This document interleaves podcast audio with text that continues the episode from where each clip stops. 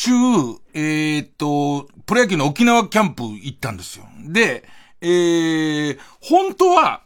一週間弱行く予定だったのが、まあありがたいことでいっぱい仕事があったりとかして、なんだかんだこう、この日ダメ、あの日ダメってなってって、で、最終的に一泊二日ぐらいの強行軍になっちゃって、で、そのうち一日は日本放送さんの生放送をやるみたいな感じになって、で、本当はここで休暇取って、えー、レンタルバイクなんか借りながら、何泊かして、沖縄を転々としたかったんだけど、そのマネージャーの栗原が、この日ちょっと仕事のオファーが来てるんですけども、みたいな。ね。あなたは、えー、趣味の野球で仕事を断る、みたいなランクのタレントですかねみたいな感じになって、でいて、いやいや、仕事を優先で行くよ、みたいな、ね、やってくうちに、えっ、ー、と、どんどん期間が短くなっちゃうから、えー、レンタルバイクを借りるみたいなレジャーができなくなっていくわけ。で、そうすると、その、マネージャーの栗原も両親の会社、あいつが楽しみにしてるのは知ってるから、毎年そのキャンプ行って、えー、なんかこう頑張ろうってなってくるのは知ってるから行かしてあげたいけど、えー、っと、仕事が来てんだから、ね。で、え、っと、で、何個かの仕事をやります、やりますって言って、もう全然バイク乗れなくなっちゃうと不思議なもんで、栗原は栗原で、私のせいで、その、レンタルバイクに乗れなくなった、みたいのが、ちょっと嫌なんだよね。で、だから、何をしだすかっていうと、あの、バイクには乗れないぐらいの雨降んねえかな、みたいな。で、そうすると栗原のせいじゃないじゃん。ね、その、えっと、もともと行く予定だった日に、もしレンタルバイクなんか借りてたら、むしろ、あの、大変なことになってますよ。ね。だから私の判断は全てにおいて正しかったですってしたいわけ。したら行ったら、もう野球の練習が中止になるぐらい雨降っちゃって。で、そのレンタバイク乗らないのよかったんだけど、本当は1日目はドラゴンズのキャンプを見たかったんだけど、そのドラゴンズのキャンプの練習自体がほぼ中止みたいな。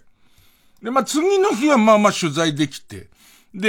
えっと、で、なんだかんだあって、で、今週、今週。でいて、えー、今週またポンポンと今度は休みの方ができて、で、えっと、じゃあ、つんで、また沖縄行こうと思って。で、その沖縄キャンプもう一回見に行くっていう。で、僕はそのキャンプっていうのは、あの、自分の甘えみたいなものとかを、えっ、と、増長、傲慢みたいなものを叩き直すために行ってますから。古くは日本ハムファイターズの、えっ、と、その小笠原選手っていう、小笠原選手が、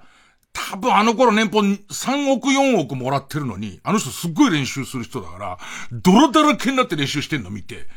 4億円プレイヤーが泥だらけになってるのに、みたいな、その、えっ、ー、と、反省のために行く、みたいなとこがあるんで、じゃちょっともう一回、その自分を打ち直すためにもう一回行ってこようか、みたいな。で、その、えっ、ー、と、前の週の沖縄の、えっ、ー、と、往復の飛行機代は、日本放送が出してくれてるから ね、そのプライベートの分使ってもいいだろうと思って、で、行ったわけ。で、えー、っと、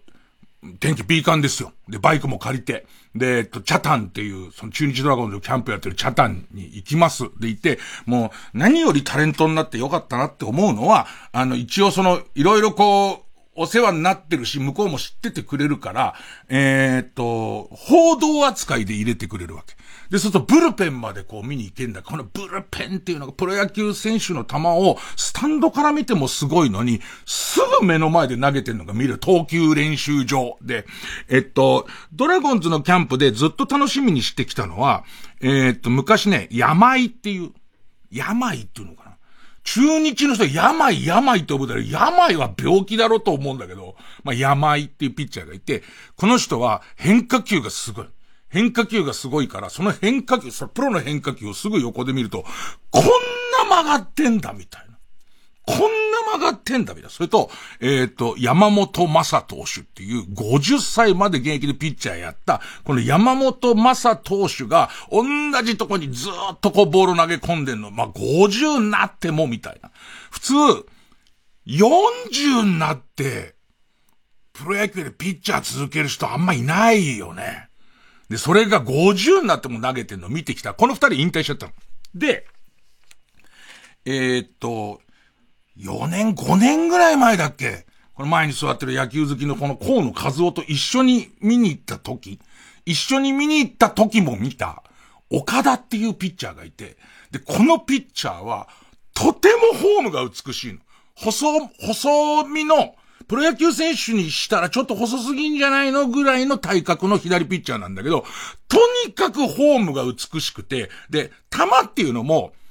綺麗な球、汚い球ってなる。綺麗な球っていうのは本当に綺麗な回転で、キャッチャーミットに一直線に吸い込まれていくような球。汚い球は、えっ、ー、と、あんまりうんこを拭いてないお尻の間にギューって、や、ね、ギュー、ぐりぐりぐりぐりぐりぐりぐりってやったって、もう牛革にうっすら茶色いうんこついちゃってるやつが、もう汚い玉っていうね。えー、で、この汚い玉、うんこがついちゃってるから、ベタつくじゃんか。だから、と、ボールの回転が不規則になって、で、ちょっとこうまっすぐじゃなくて揺れるっていうね。で、それが汚い、汚い、ストレートだけど汚いストレート。で、中でも、で、これもね、一概にどっちがいいとは言えないの。昔は綺麗なストレートの方がいいって言われてたんだけど、その綺麗なストレートばかりだとむしろ打ちやすいっていう。うんこついてる方が、うわ、うんこついてんの来たわってなるじゃんか。だから、ね、デッドボールなんか当たったら俺にもうんこついちゃうよってな、なってバッターが怯えるから、あのー、まあまあ野球知らない人も増えてるのいいことに、嘘の情報がいっぱい入ってますけども、その、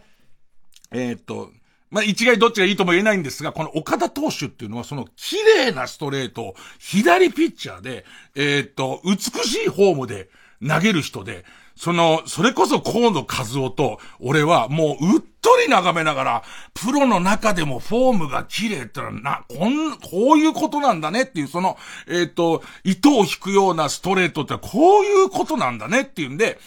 本当にぼんやり平気で1時間見てられるようなピッチャーで、で、その、河野くんと見に行った年に多分 WBC があった年かと思うんだけど、WBC にも選ばれ、日本代表にも選ばれてる、まあ、そんないいピッチャーだったんだけど、その後ちょっと不調が続いて、で、ついに今年、あの、フォームを変えますっていう。その美しい上からも綺麗に投げ下ろすフォームだったのを、ちょっとボールが見えにくい、ある意味小細工を、ね、えー、するために、えー、横から投げます。サイドスロートルに転向しましたって話聞いて、でも俺からしてみたら、えっ、ー、と、その美しいフォームを捨ててでも、再起にかけてる岡田を見たいわけですよ。でいて、えっ、ー、と、その、えっ、と、岡田投手が、どうやら今年練習試合にずっと登板していて、去年本当に投げられなかった。それが今年は練習試合に登板していて、え、3試合連続で無失点っていう。ね。それを、こう、続けていますよっていう。で、俺からしたら、どうしてんだ、その、えー、サイドスロー、フォームを変えたことで、あの美しいストレートが健在なのか。ね。もしくは、その、逆に汚ねストレートを投げることで、うんこがついているストレートなんかないからね。ね、えー、うんことかつけたら反則ですからね。人としてもルールとしても。ボールに異物をつけてる段階で、ね、えっ、ー、と、野球のルールでも反則。あ、人としても反則ですけどね。で、その岡田投手が、え、どうやら練習試合で、その一滴が練習試合で、練習試合で投げるらしいということで、俺は、その、岡田が再起に向けて頑張ってるんだから、俺も頑張るの気持ちをもらいたいと思って、スタンドの最前列で見てたら、もう未だかつて、俺が野球を見ていて、もう何年見てる？小学校の、えー、1年ぐらいからずーっと野球を見ていて、見たこともないアクシデントが起きて、ドン引きの、えっと、な、投げるピッチャー、ピッチャー、よ、よく言うピッチャー第1球振りかぶって、つってね。振りかぶって投げまし、要するに、えっ、ー、と、左ピッチャーだから、えー、マウンドって、その小高い丘の上に立って、ね、ごめん、ちょっと野球は自分で調べて。で、その、試合中よ。相手楽天。で、試合中に岡田出てきて、でいて、えっ、ー、と、俺サイドスローどういう風になったのかなって、投球練習見てると、あ、やっぱり横から投げてるんだって。だけど、その細い体を無知のようにしならせて、あ、いいサイドスローになったなって、これもしかしたら今年やるんじゃねえかなと思って試合始まって、えっ、と、ボール投げるのに、右足上げて振り出して、そこに全体重乗っけてホームに向かってボール投げるときに、右足が、見たこともない方向に曲がって、も、もも折れちゃった。いや、今まで一度も見たことない。一度も見たことない。ボールが当たって骨折しましたとか見たことあるよ。スライディングして、えっ、ー、と、と、とんでもないことになっちゃいました。見たことあるよ。自分が投げる、その勢い、全体重乗せた左足、折れちゃって、あん、あんなに、結構こう、中日、チャタで人気あるから、すげえお客さん見てる前で、もう立てないの。そのまま、もう、だって、右足の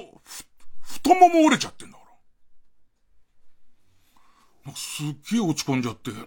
そ落ち込む、絶対落ち込むよ。普通に、その、なんつうのかな。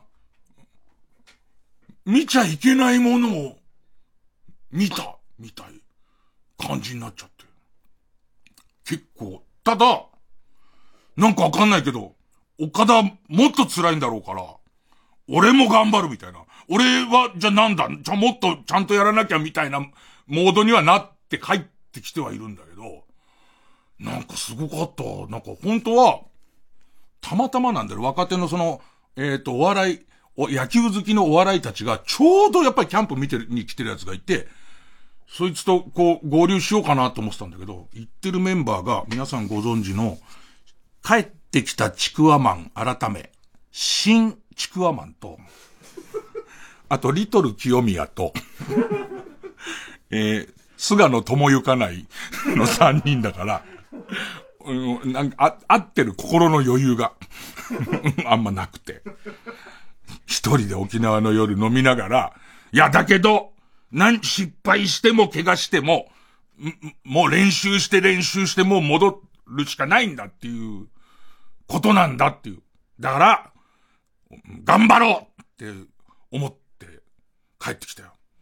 まあ、その、チャタンは賑やかなんだけど、日ハムの、そのフランチャイズ、あの、日ハムのキャンプ地の、名護ってもっと上の方行くと、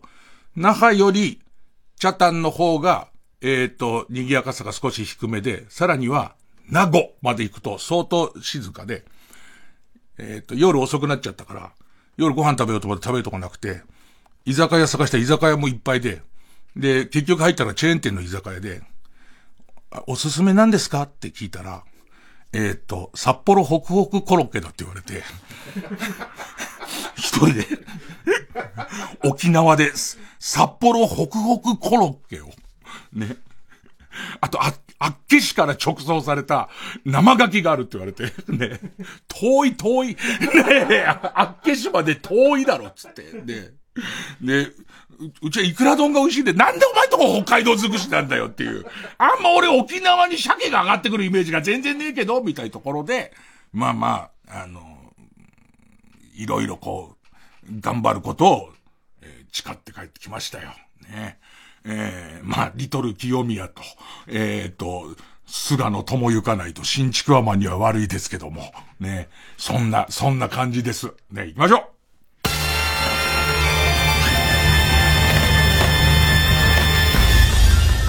月曜ジャンク伊集院光る深夜のバカ力。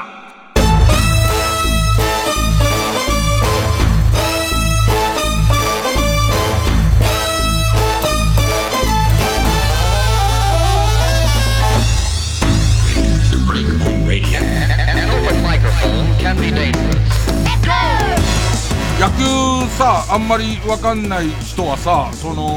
まあしょっぱな野球の話されてちょっと面食らったりとかしてさ。えっと、申し訳ないところなんだけど、こんなに野球好きで野球わか、わかったつもりの俺にも、えー、わからない新ルールとかできてて、なんかその、メジャーリーグで今年から、なんかこの、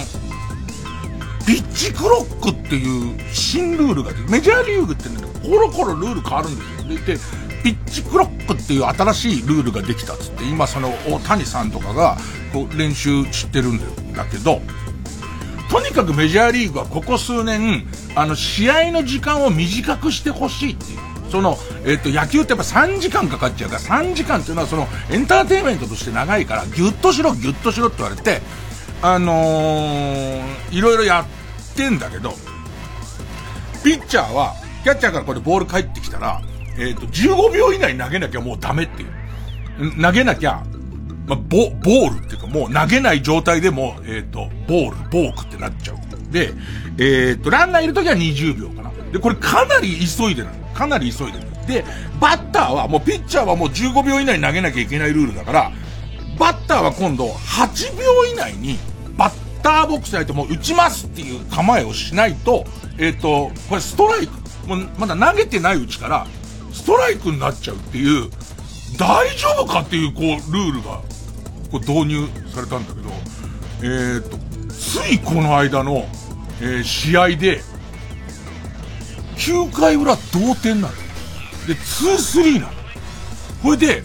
一番いいとこじゃん。一番いいところで、バッターが8秒目によそ見してたらしい三振でゲームセットだって 投げてないんだよ。最後の球なしなんだよ。なしで、お前今8秒のとこで俺の方見てたじゃんって審判が言って、ストライクっつって。このルールやばくない？なんかさ、そのさ、緊迫した場面、これも難しいのはさ、そのやっぱりさ、サッカーなんかがさ、今人気あるのはさ、やっぱすごくスピード感あるし止まらないっていうことが人気。これ、すごい感じるのはさ、えー、俺ら子供の頃野球がすごい人気あって、野球がめちゃめちゃ人気あったんだけど、じいちゃんばあちゃんはこう相撲を見るわけ。で、相撲に全然興味がないこっちは。でいて、じいちゃんばあちゃんに言わせると、相撲はあの間がいいんだと。そのこう立ち合いを何度もやり直したりとか、なんかこういろんなことをやるんでしょあの、一旦こう、やんないのと思うと、一旦もともとって、あの、ひしゃくで水飲んだりとか、脇の下汗拭いたりとかしてんじゃん。家でやれってやつやるじゃん。ね、でいて、で、その後なんか、あの、回しにうんこついてるかどうかとかもちょっとね、確認するじゃんか。ね、お前汚い回しだな、なんつって。ね、よしあしなんだってこれも、みたいな。汚い回しの方が取りづらいから、みたいな。で、あって、相撲のことをじいちゃんばあちゃん、あの間がいいんだって言ったけど、俺たちはあんな退屈な時間待ってらんないよって言うわけ。いや、そうで、あの時に、今この力士が、えっと、何を考えてんのかを読むんだよって言われたんだけど、サッカーが出てきてから、なんかそんなこと思うようになったね。野球の、あの、なんかゆっくりバッターボックスで入るみたいな、あの間が、今どう思ってんだろうって。よく言うのは、昔ね、ジャイアンツにゴジラ松井、松井がいて、で、松井の次が今度落合さんでいて、落合さんが次のバッターボックスにいるのに、松井が敬遠されたことがあるその時の、こう、落合、今何考えてんだろうっていう。へえ、松井は打ちそうだけど、俺なら打ち取れるっていう作戦なんだっていう感じの、ね、その当時の落合さんだよ。今の、あの、孫が、えー、拾ってきた、蝶々のさなぎが羽化するまで頑張ってる、あの落合さんじゃないよ。じゃなくて、ね。まあ、あの頃蝶々のさなぎなんかもうバットでパチそんな悪い人じゃねえだろ。ねえ、で、それが、その、その間がいいわけボールを4球、ボール球をわざとこうやって投げてる間に、落合さんが別にピッチャーを睨むでもなく、バットをずっと見てるのが、どうするつもりなんだろう、これはっていう感じがいいんだけど、結局こう、サッカーのあのスピード感みたいなものに対抗するために、野球どんどんルール変えていくわけよ。で、そうそう、申告敬遠つって、えっ、ー、と、この人は敬遠って言うと、その松井はそのままフォアボールになって、はい、落合さんすぐ入ってってなるようになったのを、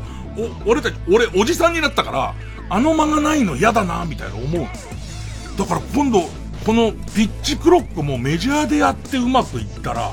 日本に入ってくると思うんだよね。その時にそのチャカチャカチャカチャカした感じの野球の、に俺は耐えられるのかみたいな。早く早くみたいな。多分応援団とか1、2とか言うようになると思うんだよね、おそらくね。そうなるか、なんか、な、のに俺、なんか耐えらんないような気するな、なんか。野球の話だもん、ここは。ビッシュでバイバ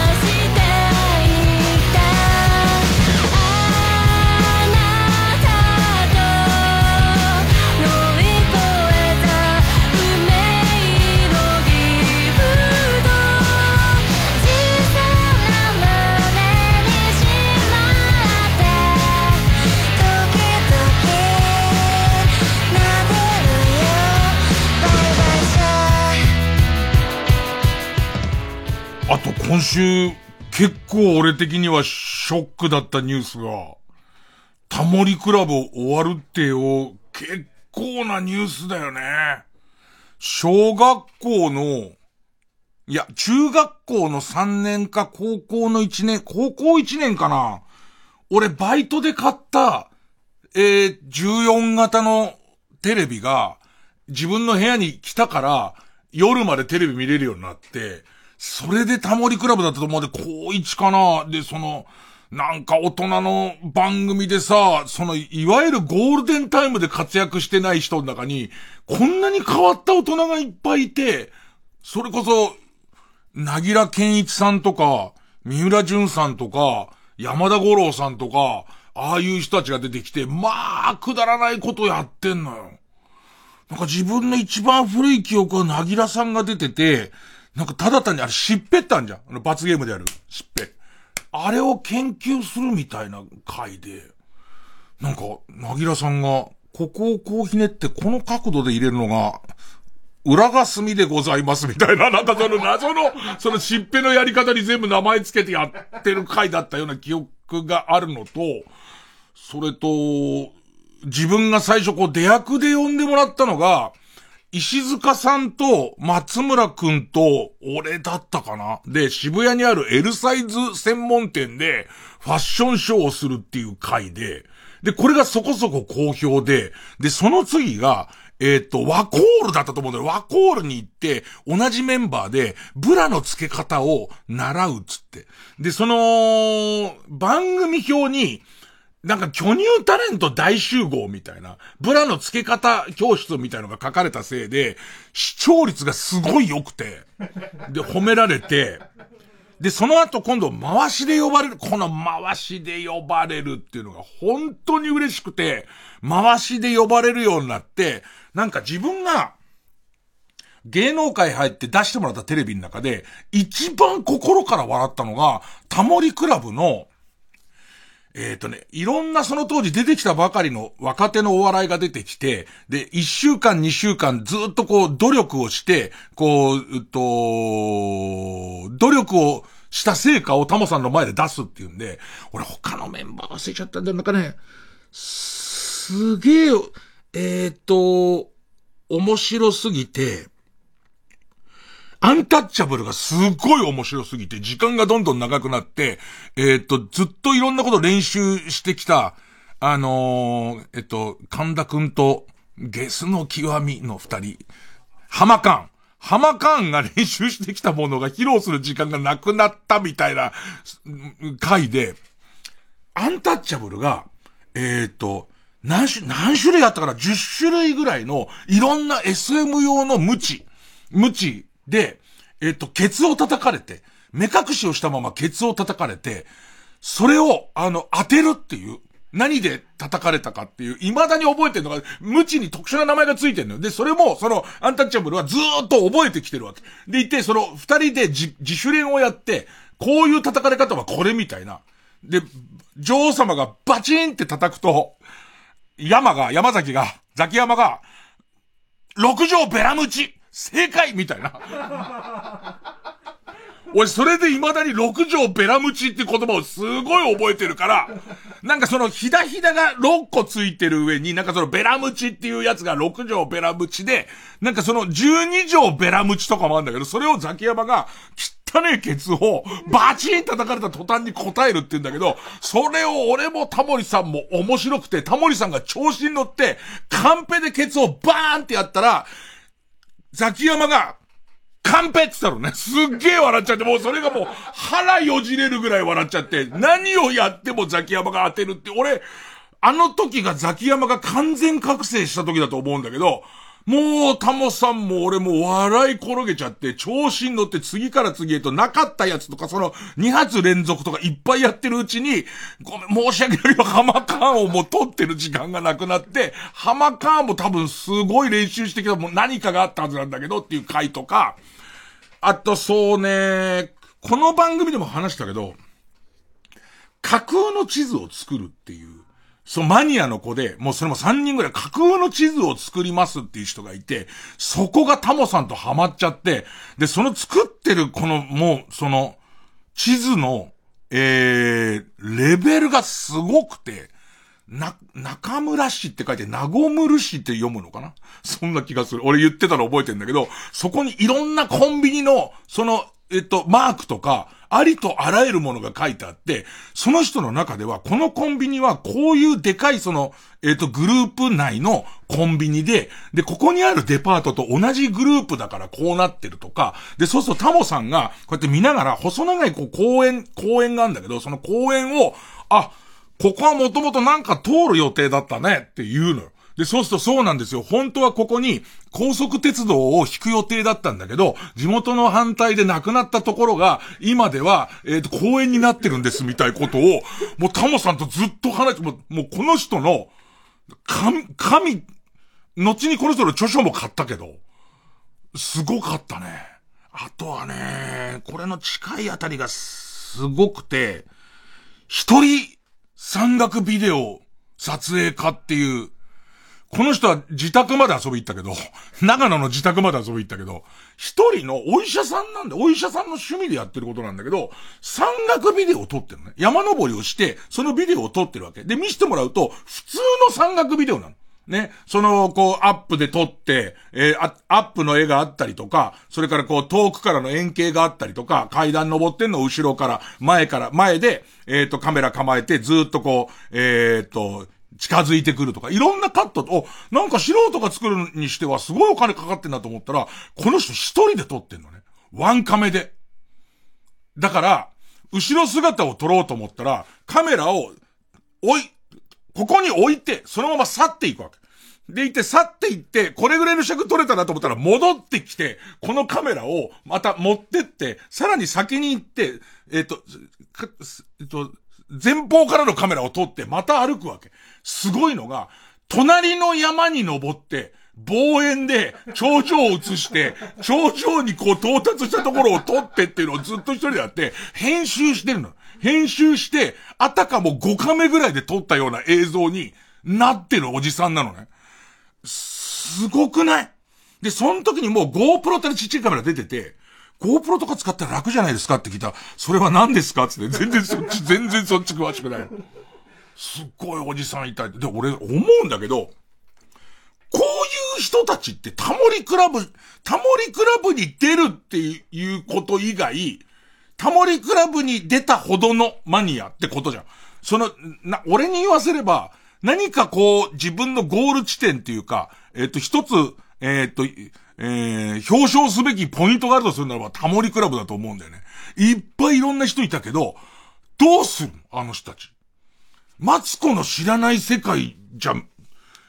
ちょっと時間が浅すぎるじゃんか。だって何のためにやってんのかわかんないんだから。その、もうその、何のためにやってるかわかんないけど、その日本のそのトップのタモさんがあんなに喜んでくれたっていうことで、みんななんかその今までやってきた、一見無駄に見える、なんつうのかな、あの、人生の真実みたいなものが、ね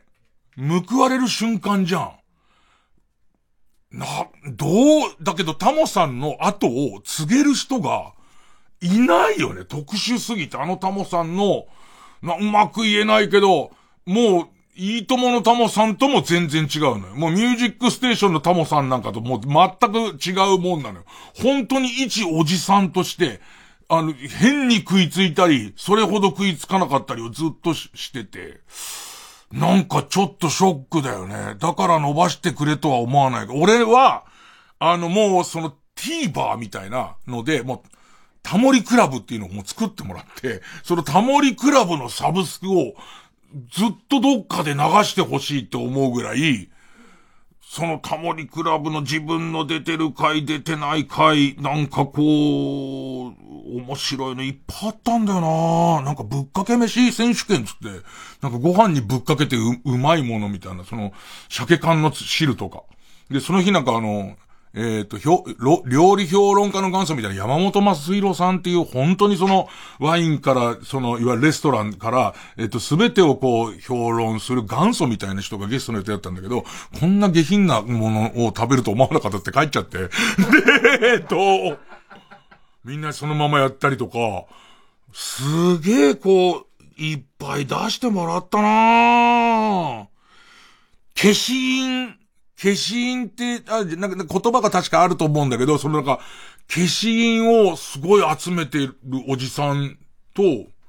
こう、話すっていう。タモさんは興味あるんだけど、その時は一緒に、俺回し役で、タモさんは興味あるんだけど、おぎやはぎは全く興味ないっていう。で、その興味ないをもう完全全面出して、やったのとかもすごい覚えてんなみんな覚えてる、この回面白かったみたいなあるかね？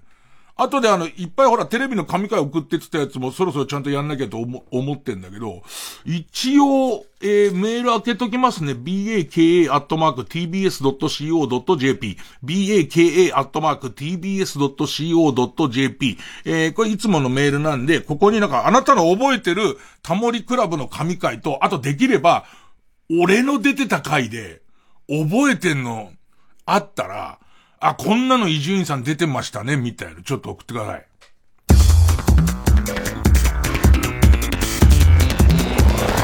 ジャンク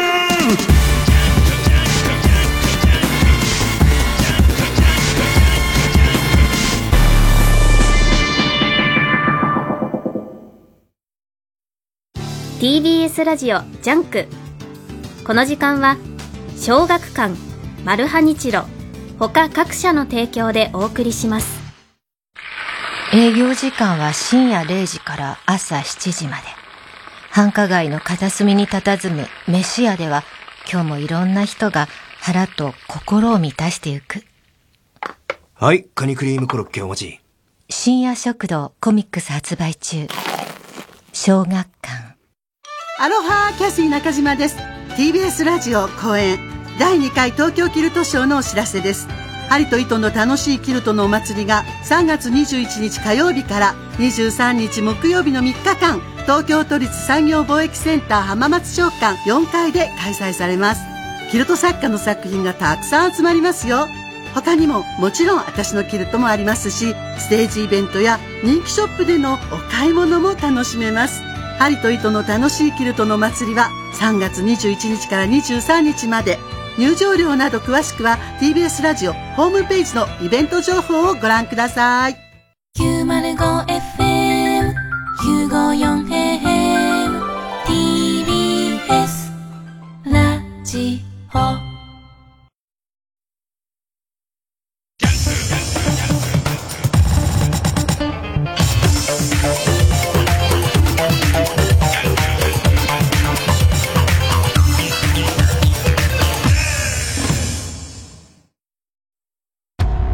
双子のフィッシュソーセージとの出会いから5年。マルハニチーロが再び館を訪ねると彼らには6番目の弟がいた。次回「パイレーツマルハニチーロ」兄弟初の魚卵入りたらこソーセージ。また双子マルハニチロ。グラミー賞9回受賞。ジャズの歴史を背負いその最前線で幅広く活躍を続けてきた生ける伝説ウィントン・マルサリスが4年ぶりの来日。TBS ラジオ公演ウィントン・マルサリス・セプテッド・イン・ジャパン2023 3月23日24日は新宿文化センター大ホール。25日はサントリーホールで開催。23日にはスペシャルゲストとしてピアノに小曽根真ベースに中村健吾を迎えます。チケット好評販売中。詳しくはサンライズプロモーション東京。または TBS ラジオホームページのイベント情報まで。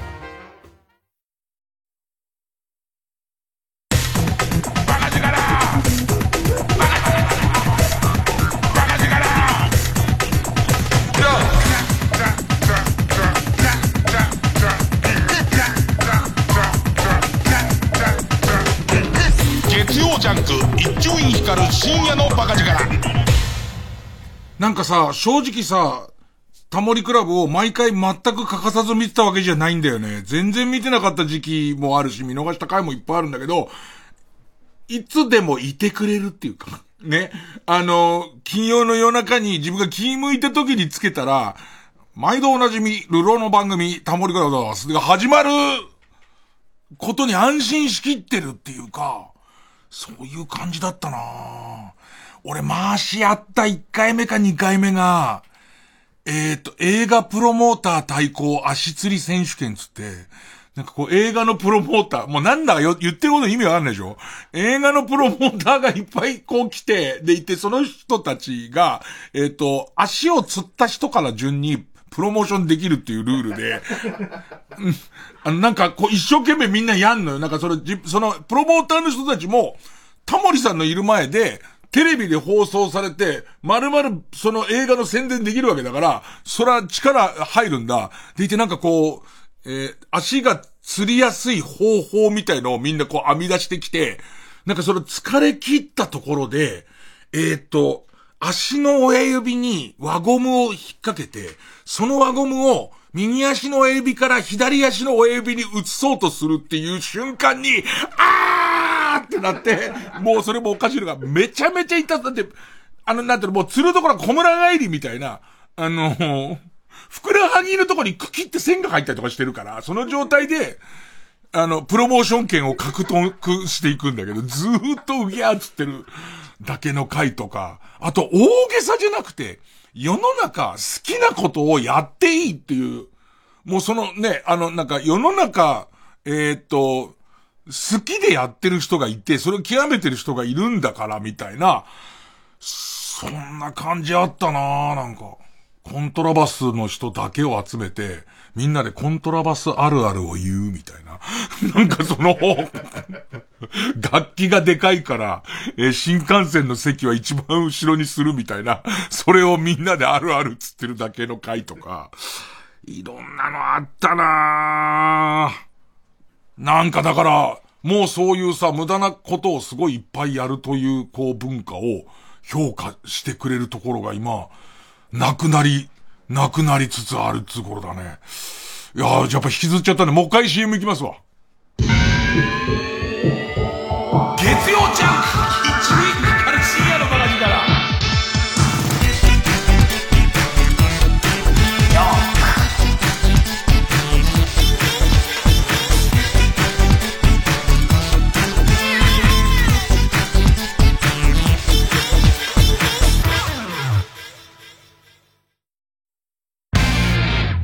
ここでジャニーズ WEST の「パワー」をお聴きください。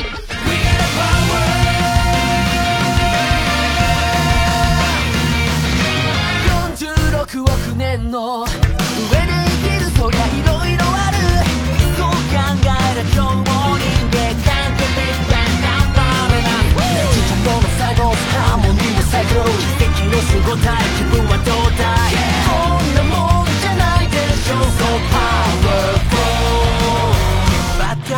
空でヘトヘト。ベッドよりもソファにお世話になる。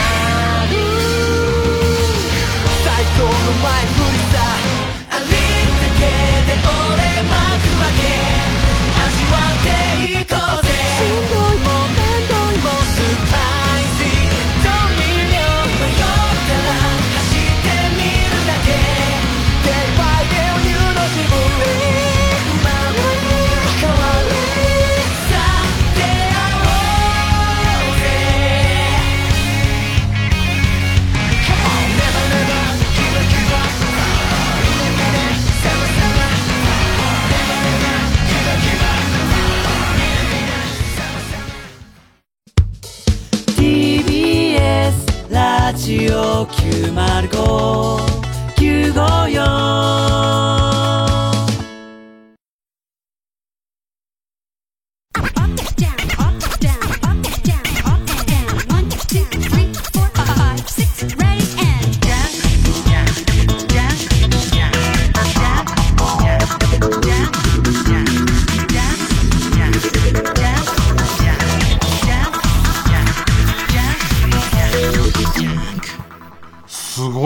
一気にメール来て、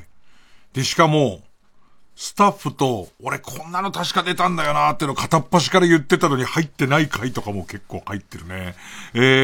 ー、っと、ラジオネームコアドラさん、伊集院さんこんばんは。私の覚えてるタモリクラブの台本が間に合わないだったか理由は忘れましたが、製本所で製本をしている風景を覚えています。確か、ヤクミツルさんがいらっしゃいました。これが、もうその、大、タモリクラブの本番まで台本が間に合わないってなって、で、それをこう、小さな規模の製本所で作るっていう、もう、それ時点が馬鹿げてて。だってその製本が終わった時点でタモリクラブ一回もう終わりだから。だから、その、だけどそれがね、えっと、なんでこれをすごい覚えてるかっていうと、えっと、僕がたまに通る、えー、っと、路地裏の、本当に何でもない製本所でやってたのね。でいてこう、途中でタモさんと、なんかセッティングでぼーっとしてる時とかに、なんか俺がふと思ったのは、この表を通ってる人たちは、誰一人今ここにタモリがいると思っていないっていう。で、その前をたまに通るの、今も。ここにタモリいたってみんな信じないだろうっていうぐらいの、タモリクラブってそういうとこでめちゃくちゃやってて、で、これ忘れてたな、男女4人の笑い声、伊集院さんが出ているので唯一覚えているのが、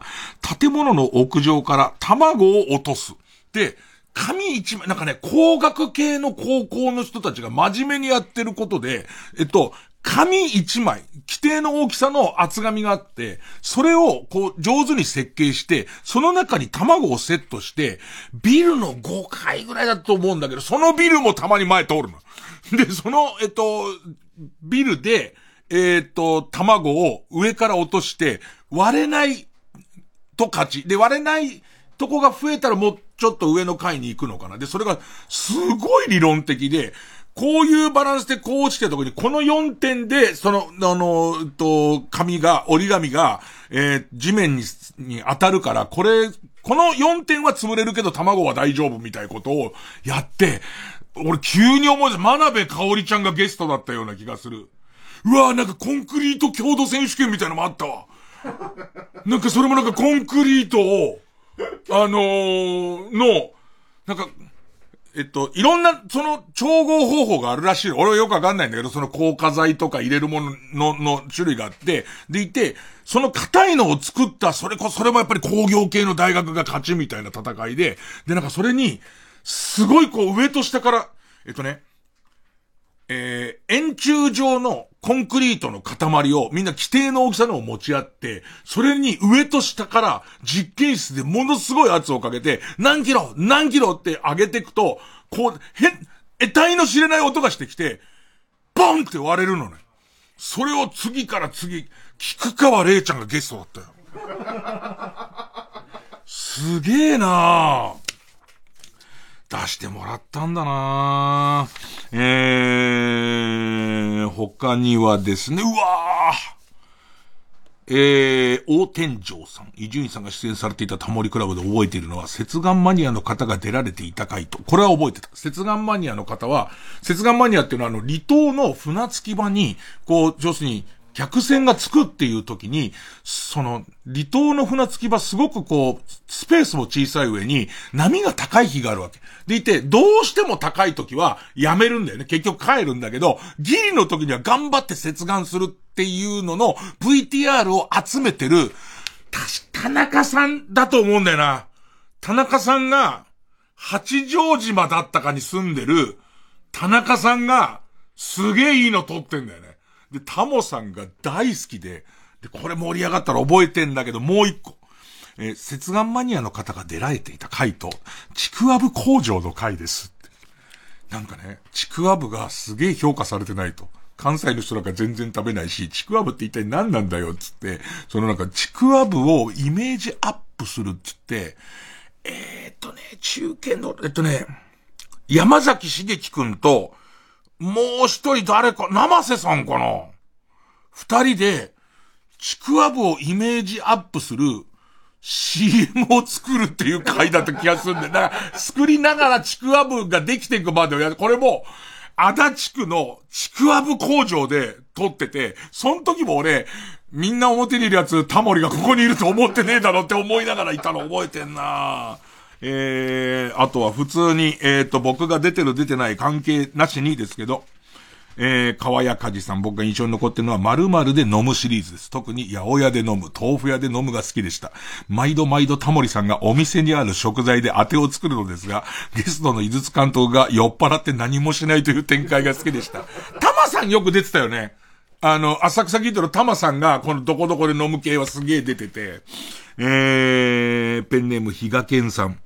タモリクラブの神回というか、それこそテレビで紹介されなかったただ、ただ地味すぎる自己満足だなと感心したのが、全国のリソナ銀行の ATM で記帳をし回る人の回。へー。店舗や銀行自体の統廃合の歴史の話が面白かったです。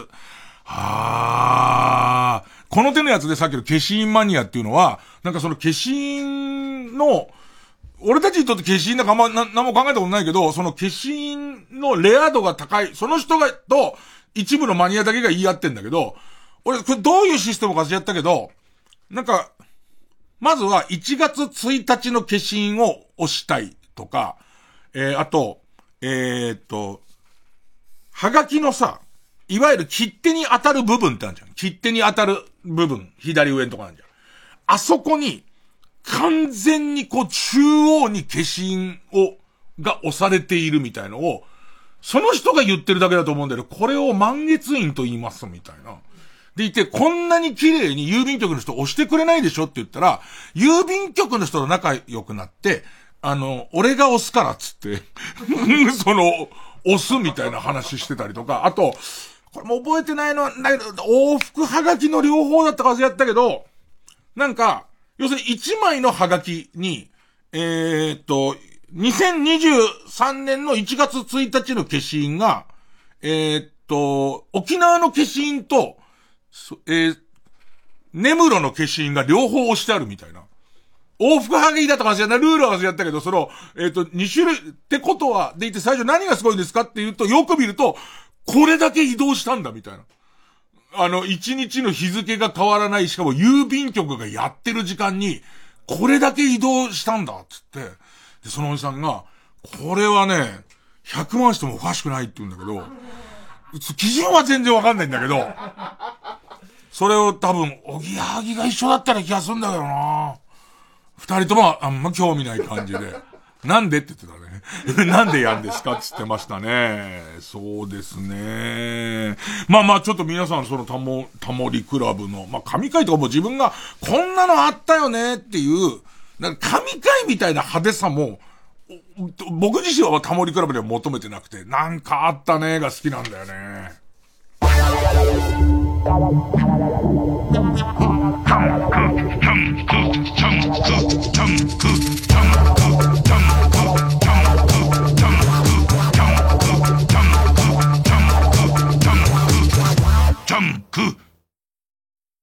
TBS ラジオ公演「象形の地ブルターニュ」モネゴーガン黒田清輝らが見た異境フランス・ブルターニュに魅せられた画家たちの作品およそ160点が上野国立西洋美術館に集結。3月18日より開催します。詳しくは TBS ブルターニュ展で検索。TBS ラジオ公演桂文鎮大東京独演会。4月28日金曜日から30日日曜日の3日間国立劇場小劇場で開催。お客様の声で演目が決まる大好評リクエスト寄せを今年も行います。日替わりで登場するゲストにもぜひご期待ください。チケットは全席指定税込5500円で3月4日土曜日午前10時に発売です。お問い合わせはサンライズプロモーション東京0570-003337 0570-003337まで。905FM954AM TBS ラジオ。TBS ラジオ JUNK。この時間は小学館マルハニチロ他各社の提供でお送りしました。光る深夜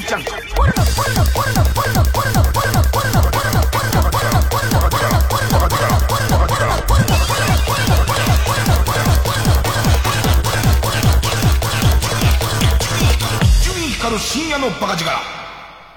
先週か先々週も言ったけどさ、今その、ネットの配信サイトが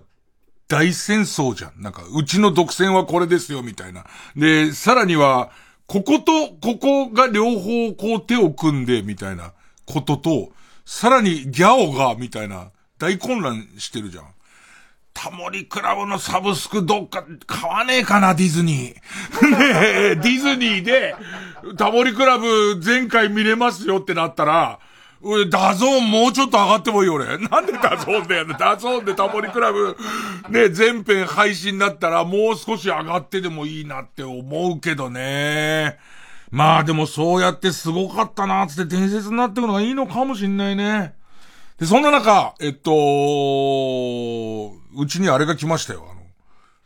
PSVR2 ね。VR。PS の PS5 用の VR の新しいやつが来て、あの、前言ってたさ、あの、抽選の権利が来ましたみたいな、えっ、と、ちゃんとしたもので、怪しいものではなく、ね、えっ、と、抽選で予約販売になるけど申し込みますか？っていうのがソニーから来て、で、それに申し込んだら当たりましたって来たんだけど、めちゃめちゃ普通に買えるね。その、当たったっつってはしゃいで買っちゃったんだけどさ。で、いて、えっ、と、まあまあね、えっ、と、やった、やったんだけど、やって、すごいの、とにかく綺麗になったのと、綺麗になったのもすごいんだけど、えっ、と、元の PSVR を知ってる人は、えっ、と、そうなんだって思うのは、それこそ、ゲームマニアの河野和夫ちゃんも持ってるだろうけど、持ってるけど、前のさ、VR さ、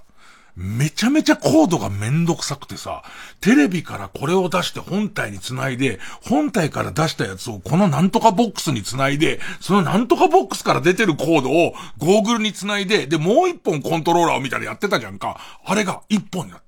あの、USB-C 一本、ただこうやって挿すだけになって、もうなんか、VR、VR で、えっ、ー、と、裸のお姉ちゃんを見たいのに、コードが多すぎてっていう。コードが多すぎて、もう想像で抜いてしまいましたっていう、そういうことを減らそうと思ったんだろうね、おそらく。ね。あの、木目の一番おっぱいに見えるところでもういいやつって。ね頭のだ、ちゃんと頑張れば、ね、ちゃんとこう、自分の想像力を使えば、うふんあはも言うから。木目だけどっていうことで、ね、あのー、ついつい、VR の、え VR が箱に入れっぱなしになりがちだったじゃないですか。で、あれがコード1本になったっていうのは、それ相当画期的。まあ、だけど、他にもその VR もの持ってる中で、えー、っと、本当にゴーグルに全部入っちゃってるパターンもあるので、だここはどっちかだね。その、ゴーグルに全部入っちゃってるから、結局その、えー、っと、紐がついてないっていう。興奮してヘッドバンキングしながら抜くタイプの人はビーンってなっちゃうじゃん。だから、もう、最後興奮してくるといつの間にかヘッドハンティングにもう、うわーっていう、くれないだーってなんないといけない人だとね、その、よしきっちゃう、よしきっちゃう人だと、もう興奮すればするほどよしき降りてきちゃう人だと、ビーンビーンビーンビーンって壊れちゃうから、ね。あのー、えー、一体型のやつは一体型で、それがフリーなことはすごくいいんだけど、その代わりやっぱりコンピューターの性能としては落ちるから、解像度があんま良くないみたいな、まあそんないろんなジレンマを変えてる中で、その PS5 から、本当に前に一本刺すだけで、えっ、と、ほぼほぼ、えー、セッティング完了っていうのは、すげえなと思ったのと、あと何かな？えっ、と、俺、ホライゾン、ゼロドゥーン、オブザ、コールオブザマウンテンって言ったかなえっ、ー、と、割と一押しの、一押しのゲームを、えっ、ー、と、同梱版を買ったんで、で、それをやった感想なんだけど、これまた長くなるから、一回 CM 行こうか。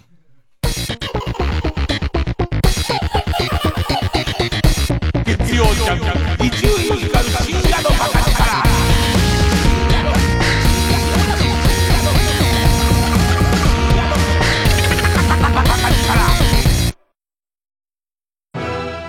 TBS ラジオ公演スロバキアフィルスペシャル。7月6日木曜日東京赤坂サントリーホールで開催。スメタナモルダウ。ドボルザークチェロ協奏曲新世界より。黄金のスラブプログラムを名門スロバキアフィルとチェリスト笹沼達樹がお届けします。チケットは各プレイガイドで販売中。詳しくはコンサートイマジンチケットセンター。03-3235-3777 03-3235-3777または TBS ラジオのホームページイベント情報まで。TBS ラジオ公演木下グループプレゼンツ新作歌舞伎ファイナルファンタジー10名作ゲームファイナルファンタジー10が歌舞伎化。記念すべき初上演の出演者は、尾上菊之助、中村獅童、尾上松也、そして中村金之助、坂東彌十郎、中村家禄など豪華歌舞伎俳優が大集結。日本が生み出す究極のファンタジーがここに開幕。3月4日土曜日から IHI ステージアラウンド東京にて上演。ただいまチケット好評販売中。詳細は TBS チケット FF10 歌舞伎で検索。劇場で待ってるっす山里亮太です私が一人で喋り尽くすトークライブ山里亮太の140全国公演開催中。3月18日土曜日は今回初めて140を開催します。長野でお話しさせていただきます。詳しくは TBS ラジオイベント情報をご覧ください。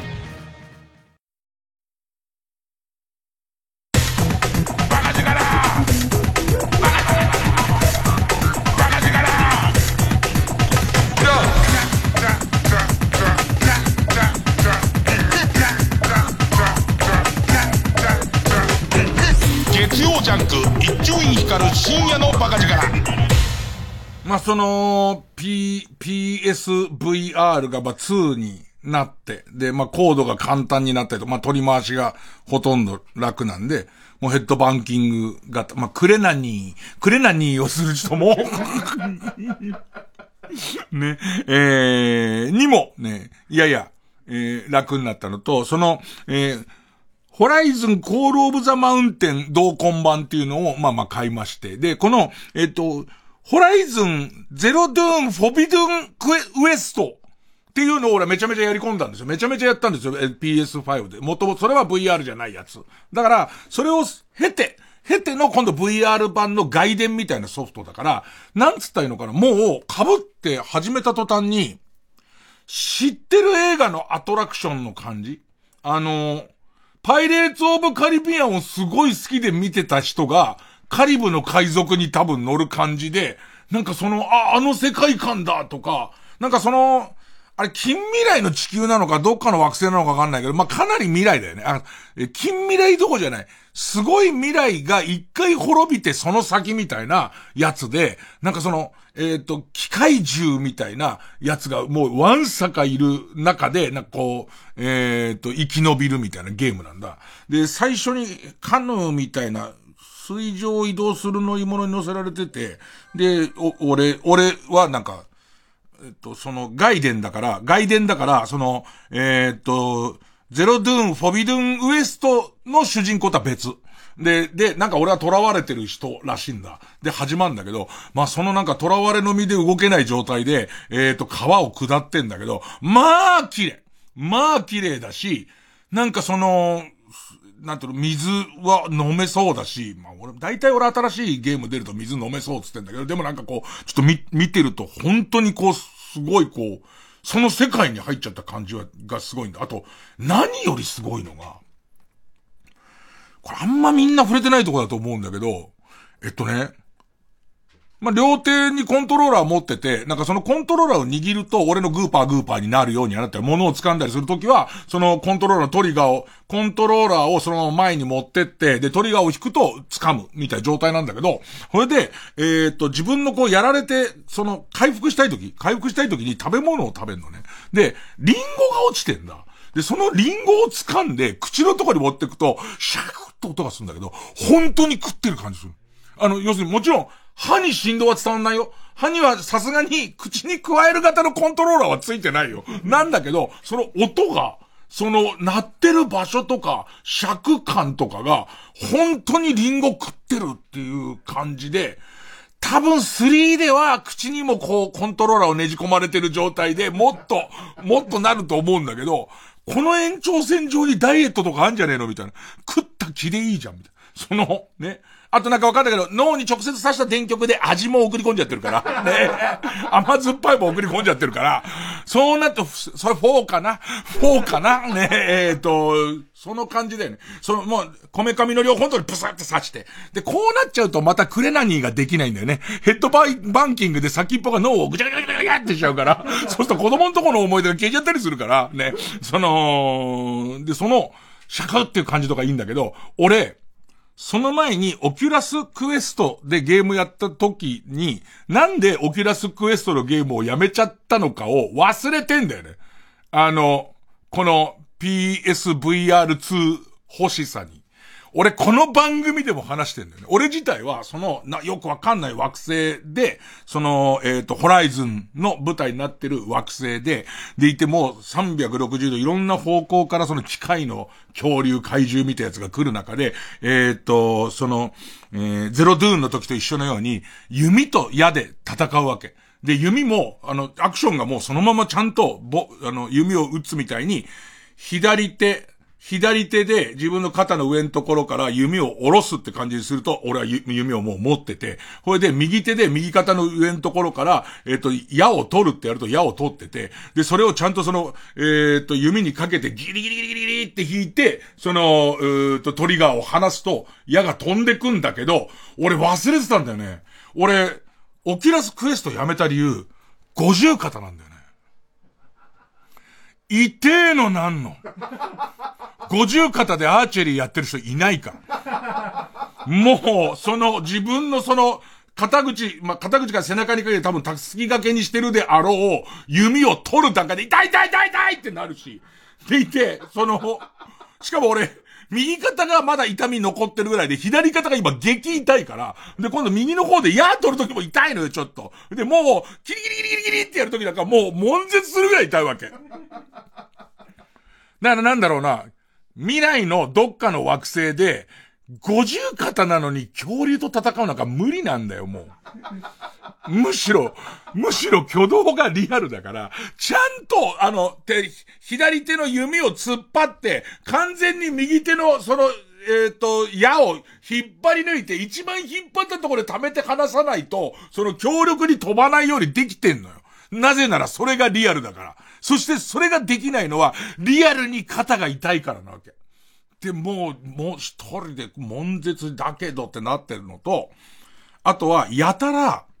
ロッククライミング的な要素が多なんかその、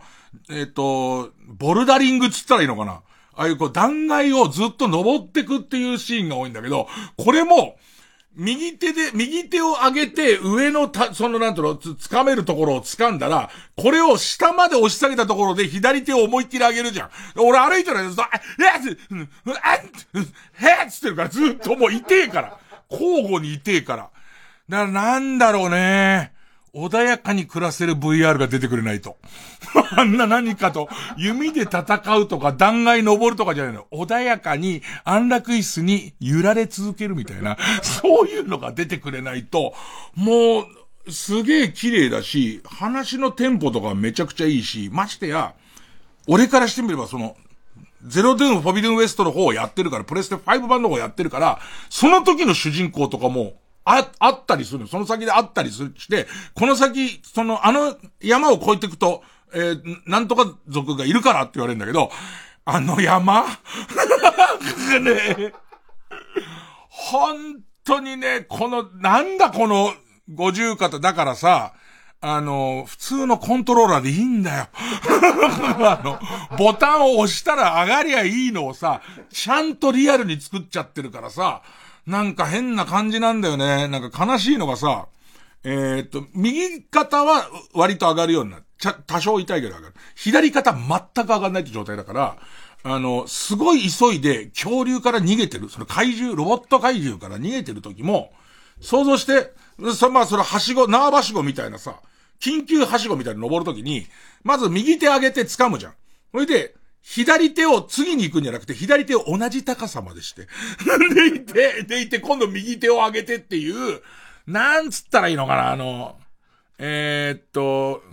小学生の歩幅に合わない階段登ってる感じってわかる？あの、右手揃えて、右手揃えてっていう、なんか、未来に俺は何してんだって今状況で、やったね。で、あとは、まあ、これはないものねだりなんだけど、俺が思うその VR、プレステ VR、まあ、プレステ VR2 は、えー、友達のうち一人持ってりゃいいかな、みたいな。ちょっと一回やらしてぐらいで。その、結局ね、VR を、リアルだなっていうところで止めといたら、そこまでかな。なんかそこまでで終わる。もっと、信じられないような、あのー、経験がしたい。もっと信じられないような、なんかその、フォビドゥンウエストを、フォビドゥンウエストじゃねえ、えっと、私、えっと、コールオブザマウンテンをやってる時に、あの、ちょっと、ちょっとさ、あの、ゴーグル外せって、ってって。いや、ゲームとかじゃなくて外せってって言われて、外したら、こう、俺の部屋に知らないじじいがいるみたいな。まだ続いてんだけど。その、要するに今までやったことない、やったことないよみたいな、なんかその、VR だからこそみたいなことを、なんと、リアルに、えっと、リアルの、えー、60%ぐらいの体験ができる。まあもちろん宇宙だから、それはリアル以上なんだけれども、なんかその、そうじゃない、想像もつかないようなこととかが、もっと見れたら、なんかその、背景が破れて、その向こうから、俺の子供の頃の嫌な思い出がドロドロに溶けたやつが、こっち側に来るみたいなやつ。そういうやつとかが出てきたら、俺もこれはやばいぞ。VR でしかできないやつだぞ、みたいな。で、その、俺のその、小中学校ぐらいの嫌な思い出を次々に嫌で打ち抜くことで、なんだかわからないけど、人生が楽になっていくみたいな。自己啓発的な。ね自己啓発的な。その代わり最初にね、子供の頃に嫌いだったやつの写真とかは入れるよ。ちゃんといちいち入れるから、そいつらが襲ってくるけれども、そいつらも寂しかったことがわかるっていう。なんじゃそりゃ。だけど、そういうのを俺はなんか VR に求めてるような気がする。もう全くなかった、えー、体験みたいな。普通に綺麗な 3D グラフィックスの中に入れましたよぐらいは、まあ、多分持って1ヶ月だろうなって気がして、その先は、なんだかわからないところに連れてってほしいってちょっと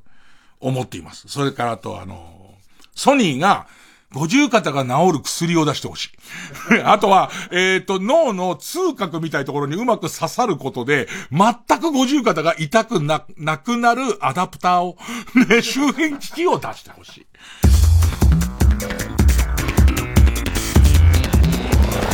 ジャンク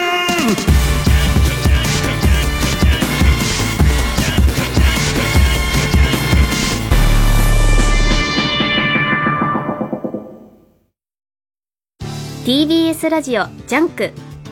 この時間は小学館マルハニチロ他各社の提供でお送りします。ポーの一族衝撃のシリーズ最新作。炎の中に消えたアランを救うためついに動き出したエドガーが復活の手がかりを探るうちに明らかになる一族の秘密とは。ポーの一族青のパンドラコミックス発売中。小学館。TBS ラジオ主催みんなで作る復興コンサート2023 Supported by 日立物流ロジスティード。仙台フィルと森山良子が夢の共演。3月4日土曜日宮城県石巻マルホンマキアートテラスで開催。チケット販売中。詳しくは TBS ラジオイベントページをチェック。905FM954AM TBS ラジオ。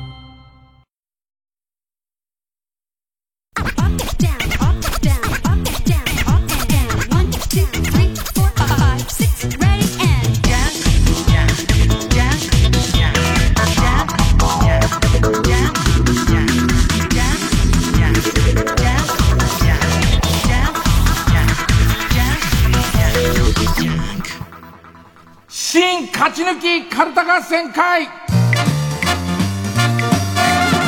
いつの頭はカルタついでにラジオネームエピゴーネ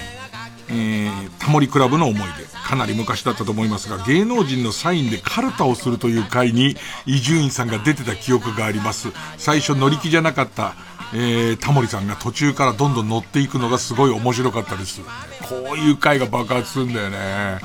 これ覚えてるのは、フジテレビが新社屋に移ります。で、あれフジテレビじゃねえか。だってタモリクラブだよな。俺が何かの記憶と混同してなければ、フジテレビが新社屋に移るにあたって、えっ、ー、と、当時の、あのー、あけぼの橋にあった旧社屋の、今なくなっちゃってるけど、あの、フジテレビの地下1階に、蕎麦八っていう、えっ、ー、と、お蕎麦屋さんがあったんですよ。その、フジテレビの中の人しか食べられない。で、そこはもう壁中に、ありとあらゆる人のサインがあったと。で、ただ、こっち側からすると、あそこの競争率、もう、フジテレビに来たことある人はみんな、で、壁、書いてて壁の面積に限りがあるから、多分、ある程度、あの、すごい売れてる人が来ると入れ替え戦になってって、俺、これ違うかなで、蕎麦八の大将が、その、サイン色紙を全部保管し、そりゃそうだよ。全部蕎麦八さんへって書いてあるのを保管してて、それでカルタをやったような記憶があるんだけど、多分それだと思うんだよね。で、それ分かりにくいのもあるから、なんかその、タレント名を言うと入って通るやつをやった気がする。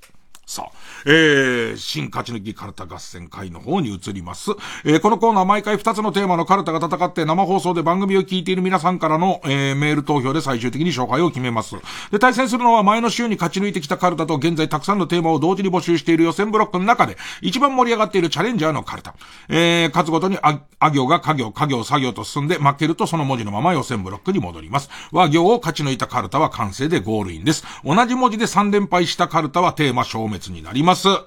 さあ、えー、今週の対戦カード、まずは現在勝ち抜き中です。えー、ただただカレーに関することがテーマのカルタ。みんな大好き、カレーライスカルタ。もう一気に破行まで来ましたね。えー、対する予選ブロックから登場のカルタは、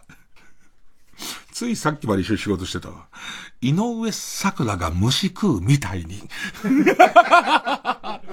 でもさ、今、その賛否両論だけどさ、コオロギブームじゃん。コ昆虫食が話題の中心だから、俺らが言ってた、その、虫食うキャラいんのかよみたいな話は、いるよね。今、投資成功してるよね。えー、まあ、なかなか這い上がらない地下アイドルや崖っぷちアイドルたちがジャンプアップできるようなキャラを考えようというテーマの地下アイドル救済キャラトッピングカルタ。えー、初登場です。今週はあ行のカルタになります。じゃあそんな中こちらから、みんな大好きカレーライスカルタ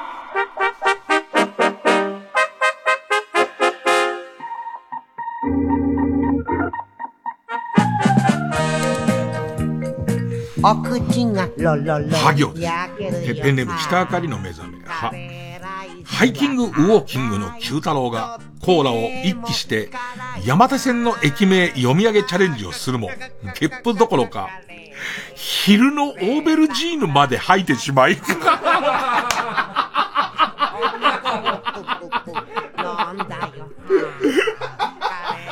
有楽町新馬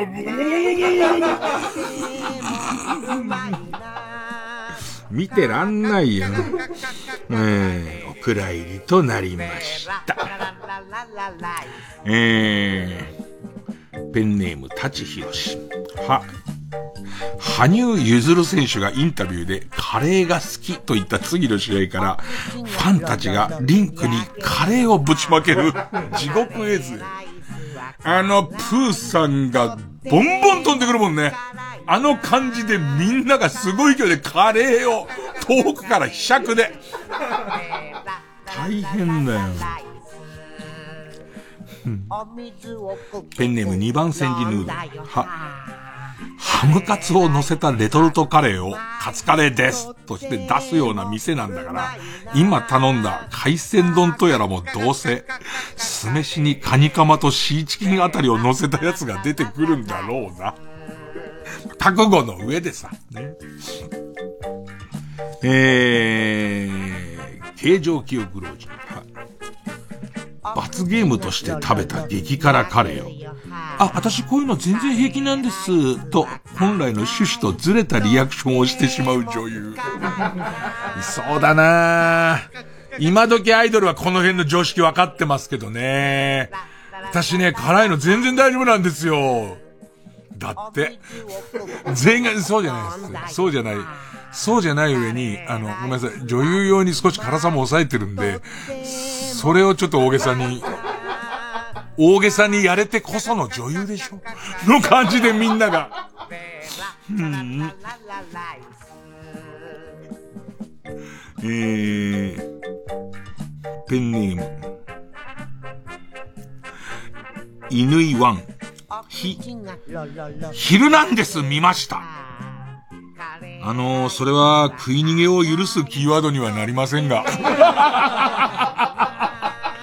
あのね、あの、お金を払う意思を見せてから、まずレジでヒルナンデス見ましたで、半額です。そういう話なんで、ダッシュして逃げて逃げて5人がかりで取り押さえられて、で、警察電話してる最中に、ヒルナンデス見ましたっつって、何か許されるっていう、そういうルールではございません。ね。ペン、ペンネーム、鴨志田四郎。ひ、ひろみお手製のカレーとか食わないといけなそう。八王子会って。ひろみさんの建てたバンガローでね。ねえ。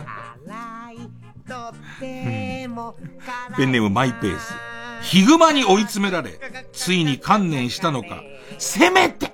せめて美味しく食べてもらおうと自分にカレー粉をパッパと振りかける土井善晴。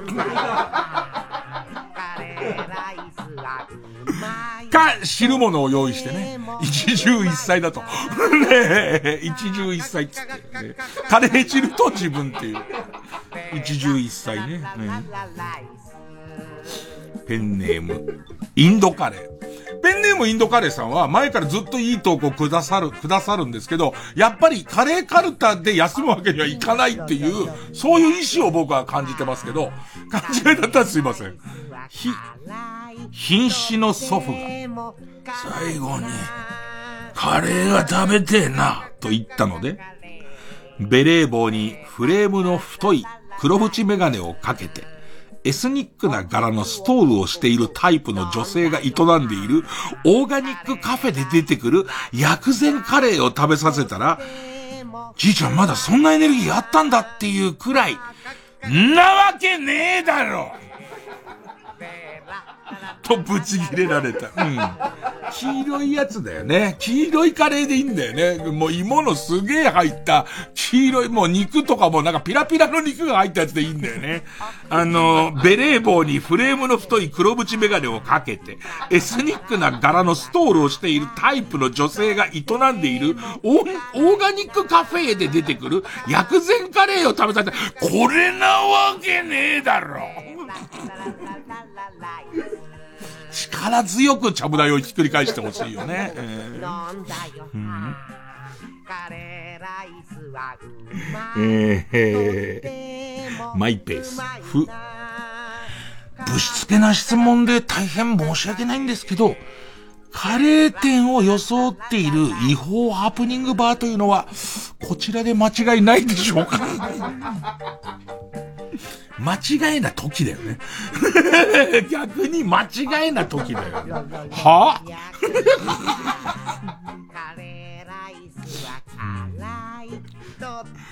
ペンネームマイペース。ふ、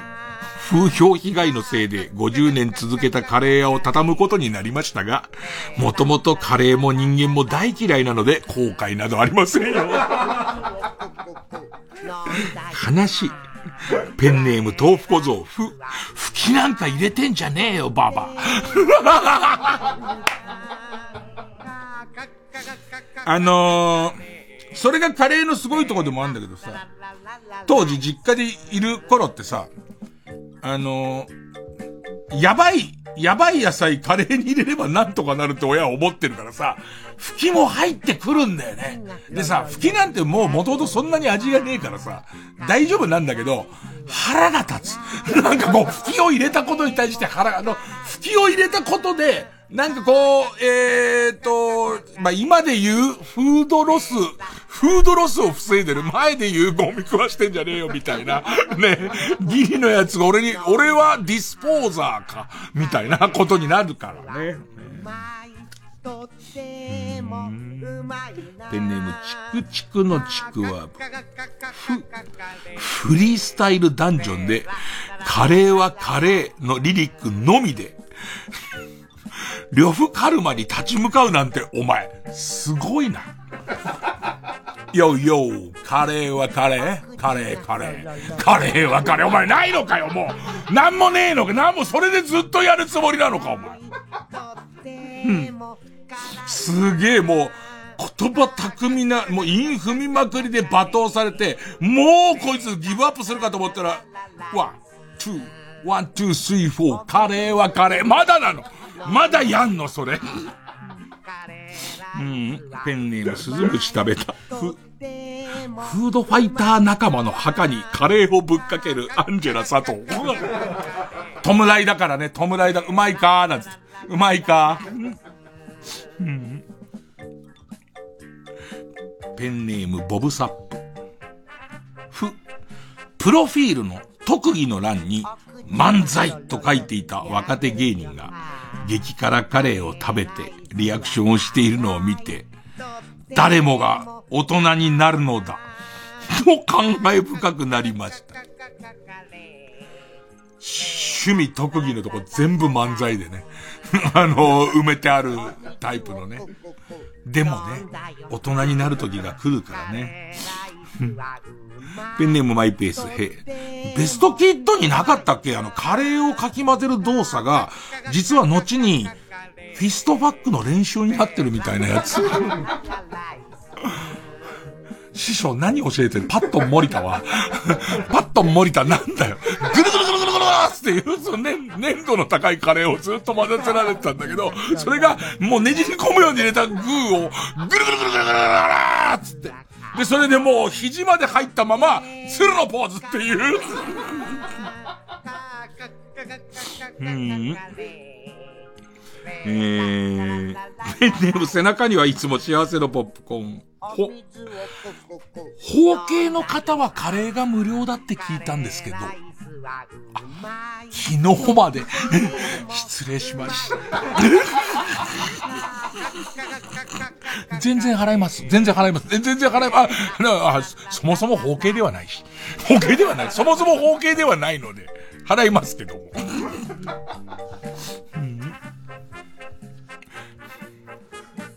ペンネーム、北あかりの目覚め。ほ、ほうれん草とチーズのカレー軍艦。ほうれん草とチーズのカレー軍艦、平洋町あ、すみません、あの、僕頼んだの、のどぐろなんですけど。のどぐろあるような店にこれあんのね。ほうれん草とチーズのカレー軍艦。ラスト。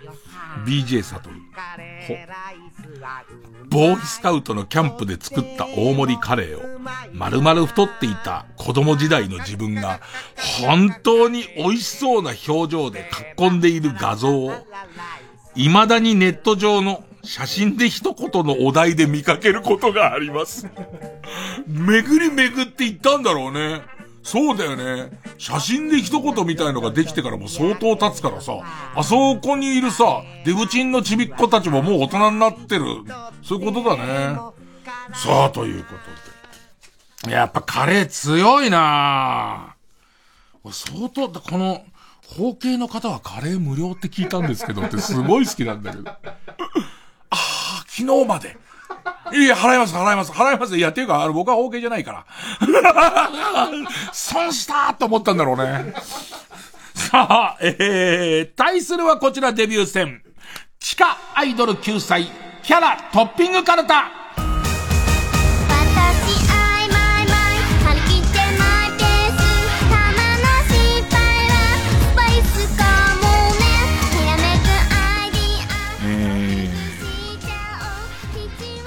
ペンネームウルトラマンキダ太郎。網戸の張り替えが業者ぐらいスムーズ。だちょっと特技見せてって言われた時に、あの、ちょっとはみ出たところをなんかビーって切る、あの感じ、あれ、あの、業者のかっこいいのあれだよね。ちょっと、その、えっと網戸のフレームより少しだけ大きめの、あのー、青い網を張って、でいて上から押さえて、その、はみ出てるとこだけビーって切るあの感じが、ただ、披露っていつ？えたまにさ、いけんじゃねえのと思うの。ペンネーム、北あかりの目覚め。あんこうの吊るし切りが得意。あっていいよね。あっていい。あんこうの吊るし、吊るし切りぐらいは、披露するとこが、あと、ライブ？ライブ？何の？何のライブ？ね、ライブでアンコウの中に、えっと、アンコウの中に、あの、試着で水入れるじゃん。あれの時とかに、あの、お客さんから、一杯二杯つって、行くぜーって言って、で、行って行ってこう、あの、口のエッジのところ、小刀みたいな包丁で口のエッジのところ。で、それもさ、衣装にさ、いろんなタイプの包丁をさせるようになっててさ、もうあんこうの吊るし切りはもう必ずショーの一番いいところで、あれ、あのさ、今のじゃない、今のじゃないさ、水曜日のカンパネラの人、多分鹿とかをやっつけられる人だってね、なんか鹿を、なんかこうで、ちゃんとできる、食べられるようにできる人だったから、あれみたいなコムアイ。コムアイ。ね。俺今、モグタンって言おうとしたけど、モグタンはまた別の人だよね、おそらくね。ね。くるくるバビンチョパペッピポの人だもんね、モグタン。人でもねえし、ね。えー、あ、これどう？そのパターンで、そのパターンで。今のアン、アンコウと、そのコムアイの鹿の中間ぐらい。えペンネームハトコは授乳中。アライグマを捕まえて、骨以外全部きれいに食べることができる。まあ今ね、アライグマ、アライグマに本当怯えてますからね。そのアイドル応援しちゃいますけどね。えー、ペンネームグリーンウィング。あ、秋元小安というモノマネ芸人がいつもそばにいてプロデュースしているという設定。時々秋元が公園耳打ちしてくる。もうなんか俺の中ではタイムマシン3号の彼しか全然思いつかないけどね。えー、ペンネーム鴨志田四郎。あ、アイドル鳥越の非公式ライバル。アイドル鳥越なんか今 TikTok ちょいバズりしてるよね、なんかね。うーん。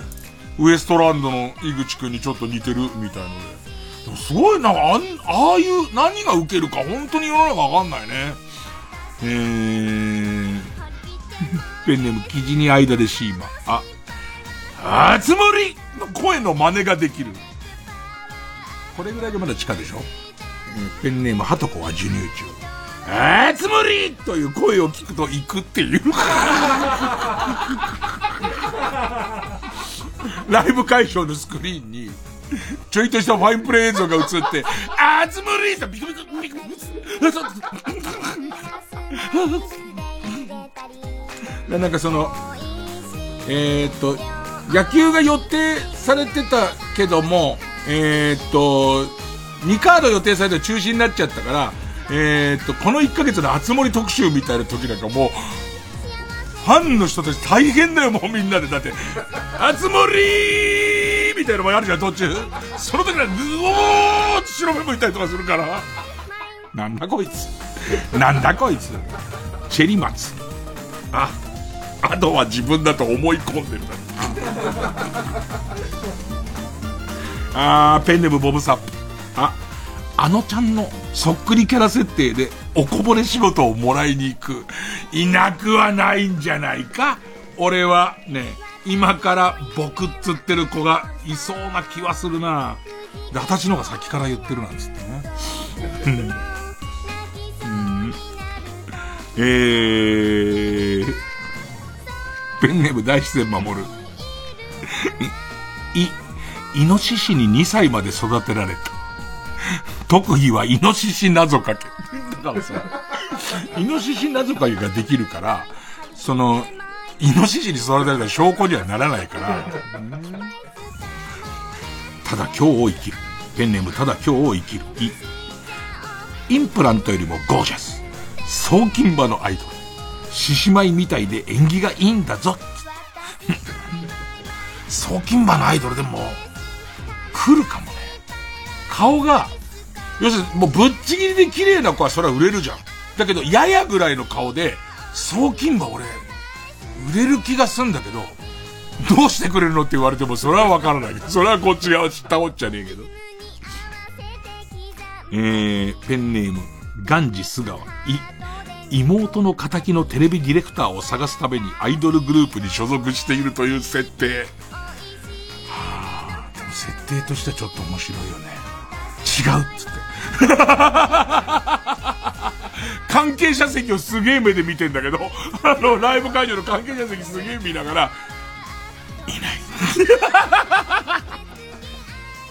うんえー、ペンネームオーシャン、う、歌う前に、高見盛りみたいに気合を入れる。パンパン。ペンネームどうにもならんよ。う、生まれてきてごめんなさいという言葉をサイン色紙にいつも添える。あんじゃねグループアイドルでみんな明るいんだけど、一人だけすごい暗い。で、なんかもうオチ的にみんな喜んでても暗いこと言って、色紙とかもなんかこうみんなはすごい可愛らしい色紙だけど、一人だけ生まれてきてごめんなさいって書いて、俺人気出ないことはないと思うよ、絶対。なんか、そっちが好きな人っているじゃん。そっち側の力になってあげたい人はいるから。どうしてくれるんですかね？知らないよだから。ねえ。えー、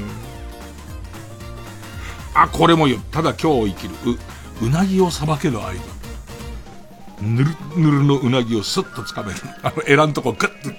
と。で、いつも目打ち用の金具を持ってる。串打ち3年、先8年、焼き一生。座右の銘。うなぎさばけんのもすごいよね。特技として何か特技見せてくださいで、うなぎスムースにさばけたら、これすごいって言うけど、あ、でも、串打ち3年、先8年、焼き一緒さ。タモリクラブに出れるけどね。タモリクラブで意外な特技の地下アイドル特集出れるけどね。ペンネームタレゾウ、ウルトラセブンにだけやたら詳しい。これは、今から全ウルトラマン絶対間に合わないんですよ。それだったら、ウルトラセブンだけに集中して、でいて逆に言うと他のを言われても、あ、他のは私わからないんですって言うんであれば、俺はこれも、あの、手としてはありだと。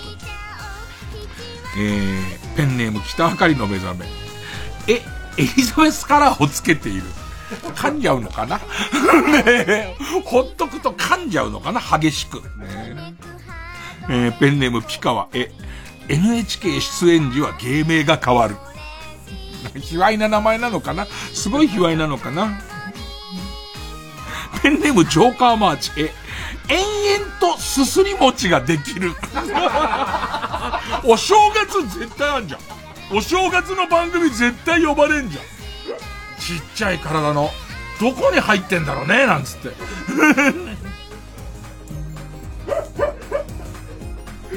ペンネームウォッス10番。エルム街の悪夢が大好きで、ブルーレイで100回以上見ています。これも、一本の映画って俺結構手だと思うんだよね。あの、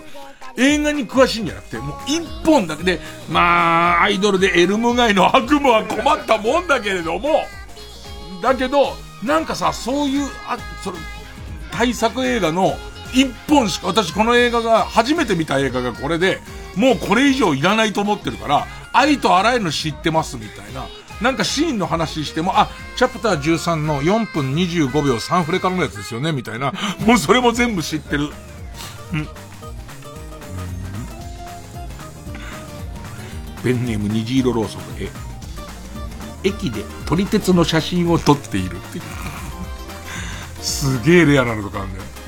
撮り鉄が桜を切り倒してるとことか。ねもう問題、もうみんなが、みんながカンカンになって怒ってる。鉄道が撮りづらいからっていう理由でやっちゃってるやつとかも撮ってるし、不法侵入してる撮り鉄とかもってたまにちょっとだけ後ろの方に機関車とか通ってんだけど、うん。えー、ペンネーム、液体ぬこ。お、おむつをしてステージに上がり、曲のサビで盛大に漏らす。地下アイドルならいけんじゃねえの。もうなんかかんない曲とかも最高潮達したところでみんなが、わーもうらしいわーもうらしいドッパーンっていう。俺は人気出ると思うけどね。最前列のチケットすげえ売れると思うけどね。あと、おもらしこちゃんの、おもらしこちゃんの、ね、あのー、まあ、デビュー曲、えーと、放尿ラブストーリーが、その、なん、なんですか、ミュージックビデオが VR で、もうビッシャーっていう。ペンネーム北あかりの目覚め。お、大村紺の生まれ変わりを名乗っている。大村紺さん生きてるから ね。元気だからね、大村紺さん。ねペンネームガンジス川、お、大塩平八郎並みの塩対応だ。別に大塩平八郎。もうリズムだけじゃん、お前。五感だけで言ってんじゃん。大塩平八郎。え、庶民の味方なんじゃなかったっけ？なんか、大阪でさ、あ、豪商みたいな子を襲っては貧しい人でお金、塩対応じゃないよ、多分、大塩平八郎は。うーん。ラスト。俺は話を聞け。すげえこのペンネームいいよね。俺の話を聞けじゃないんだ。いつも聞かないんだよね。聞かないで失敗したから、俺は話を聞けだからね。お、お会計の際は、落合の165のように言うなんだよ、この165ブーム。ね ?1 億6500万っていうの。165。もうなんかあのー、置きチケとかでさ、ね、あ、チケットいくらですか ?165。さあ、どうですか？今日ちょっといい勝負だよね。高めの、高めのいい勝負じゃないですか？さあ、リスナー投票です。みんな大好きカレーライスカルタが勝ったと思う人は、今から送るメールの件名にカタカナでカレー。地下アイドル救済キャラトッピングカルタならメールの件名にカタカナでアイドルと書いて、メールの本文の方には住所、氏名、年齢、電話番号を書いてこれからかかる曲の間に送ってください。投票は1人1回で抽選で3名様にバカ力カードをプレゼントします。メールアドレスは baka.tbs.co.jp baka.tbs.co.jp です。さあ、それじゃあその曲が、えー、アネラで希望の声、受付開始。やがて雨上がり虹が出て冷たい風はやみ光さした。何気なかった。その一言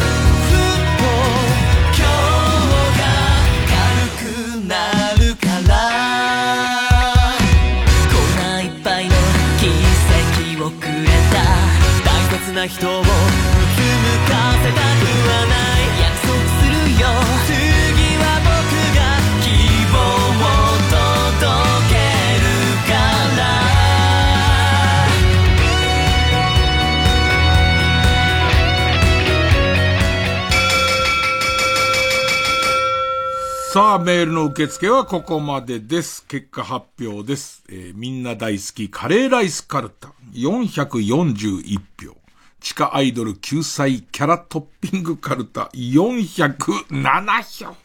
えー勝ったのはみんな大好きカレーライスカルタ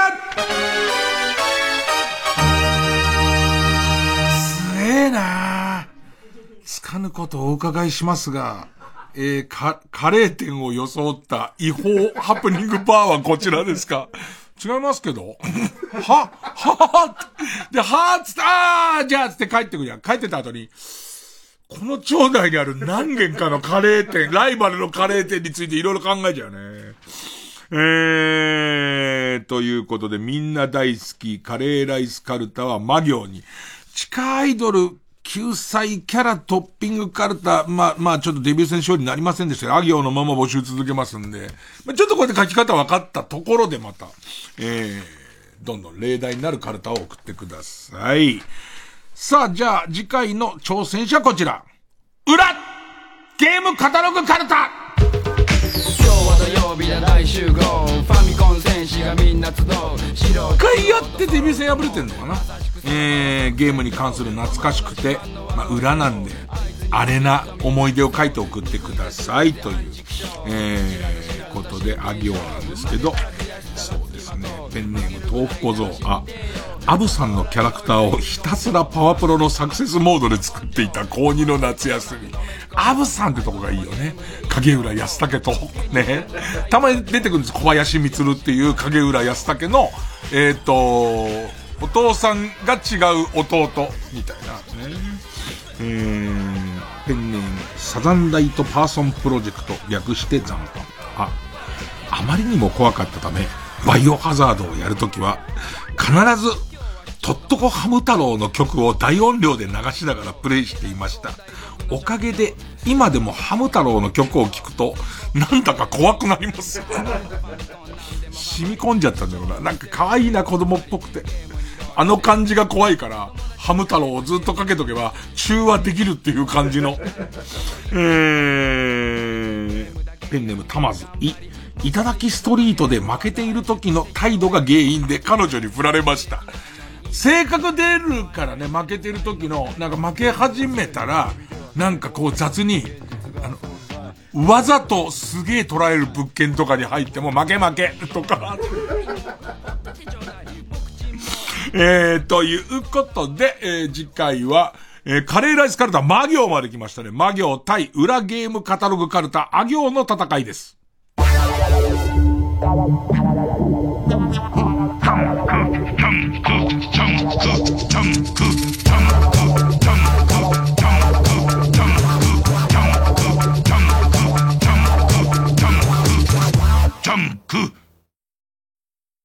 TBS アナウンサーの日々真央子です。地球温暖化や気候変動を抑えるためには、社会全体が協力して、脱炭素を実現していかなければなりません。TBS では、2023年度に放送センターなど主な施設のカーボンニュートラルを達成します。さらに、水素で動く世界初の中継車、地球を笑顔にする車を導入するなど、CO2 排出の削減に取り組んでいきます。また、SDGs キャンペーン、地球を笑顔にするウィークなどを通じて、貧困や教育、ジェンダーといった様々な社会課題について発信するとともに、その解決を若者たちとタッグを組んで目指すコミュニティ、地球を笑顔にするアクションも動き出しています。SDGs は誰一人取り残さず、安心して暮らせる地球にするための目標です。私たちと一緒に小さな一歩から始めてみませんか？詳しくは TBS サステナビリティで検索してください。ここで W24 のリベレーションズジャパニーズバージョンをお聴きください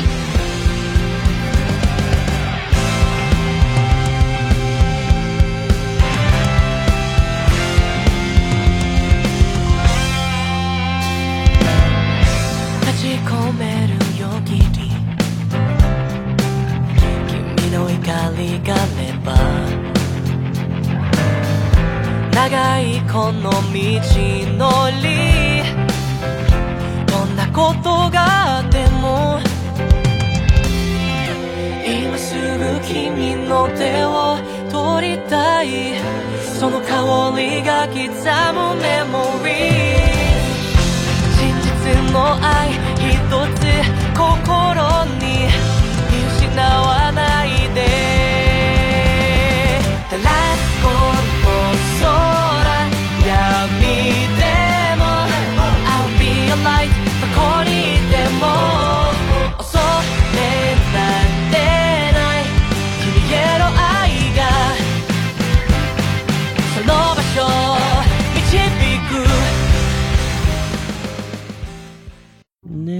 4人の男たちの人生に起こる様々な出来事を笑いと涙の物語として描く傑作ミュージカル。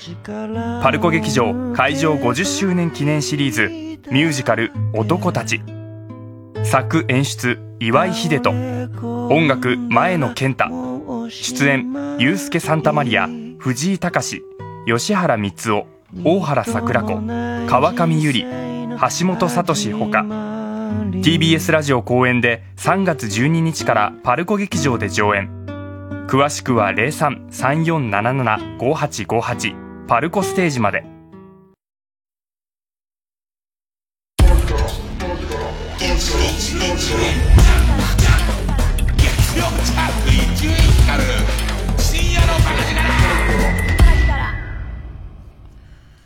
えーっとですね、えっと、タモリクラブの神回をいっぱいもらってきましたけれども、えーっとね、たくさんこう、前にあの自分が TVer で、佐久間さんと、ディレクターの佐久間さんと一緒に、えっと、主に日テレ系の神回を、えー、配信するって番組をやって、新しいのも撮ってるんで、配信開始までもう少しなんですけど、それ以外みんなが覚えてるテレビの神回のメールをくださいって話をして、えー、本当か、本当じゃないかわからないものと、あと覚えてるっていうのがあるんだけど、えーっとですね、覚えてるのは、ペンネームウルトラマンキラ太郎 TBS オールスター感謝祭99秋。99秋人間対競走馬マイルチャンピオンシップ。えー、この時、えー、馬対芸能人チームにつけたハンデ、2分45秒のハンデが絶妙、ハンデ設定が絶妙で、芸能人チームのアンカー、イデラッキョと競走馬の差が頭差ぐらいの激戦になったのをリアルタイムで見ていて、大興奮したのと鳥肌が立ったのを覚えています。俺なんか覚えてる絵で、俺多分スタジオにいた気がするんだけど、えっと、最後のカーブ回って、井出さんが直線で来た向こう側から、こう、その競走馬がカーブに滑り込んできて、で、それ縦位置だから、その競走馬と井出さんの差がわからなくて、多分音楽が、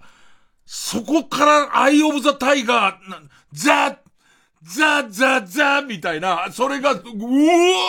ーってなったのと、この時どうだったかわかんないけど、とにかくマラソンとかのハンディをつけるのを、いい勝負にするハンディを切るのを、上岡龍太郎さんがその場でやってて、それがいつも絶妙なんだよね。上岡さんが、これはだいたい人間がこれぐらいで、馬がこれぐらいやから、えっ、と、馬は2分45秒後スタートな、みたいなことを、その場で新助さんと決めんだけど、それが上手だった記憶があるなぁえー、あとはですね、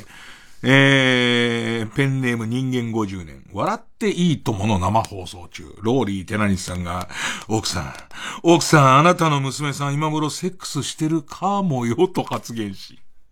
すごいクレームが来たと。なのに、翌週、カメラ目線でね、良い子の皆さんお前を殺すと言って番組を降ろされたと俺はよく覚えてます。よく覚えてます、ローリー。まあ今思えば、なん、まあローリーさんの、まあまあローリーさんのある意味こう、ローリーさん、ローリーさん的なところなんだけど、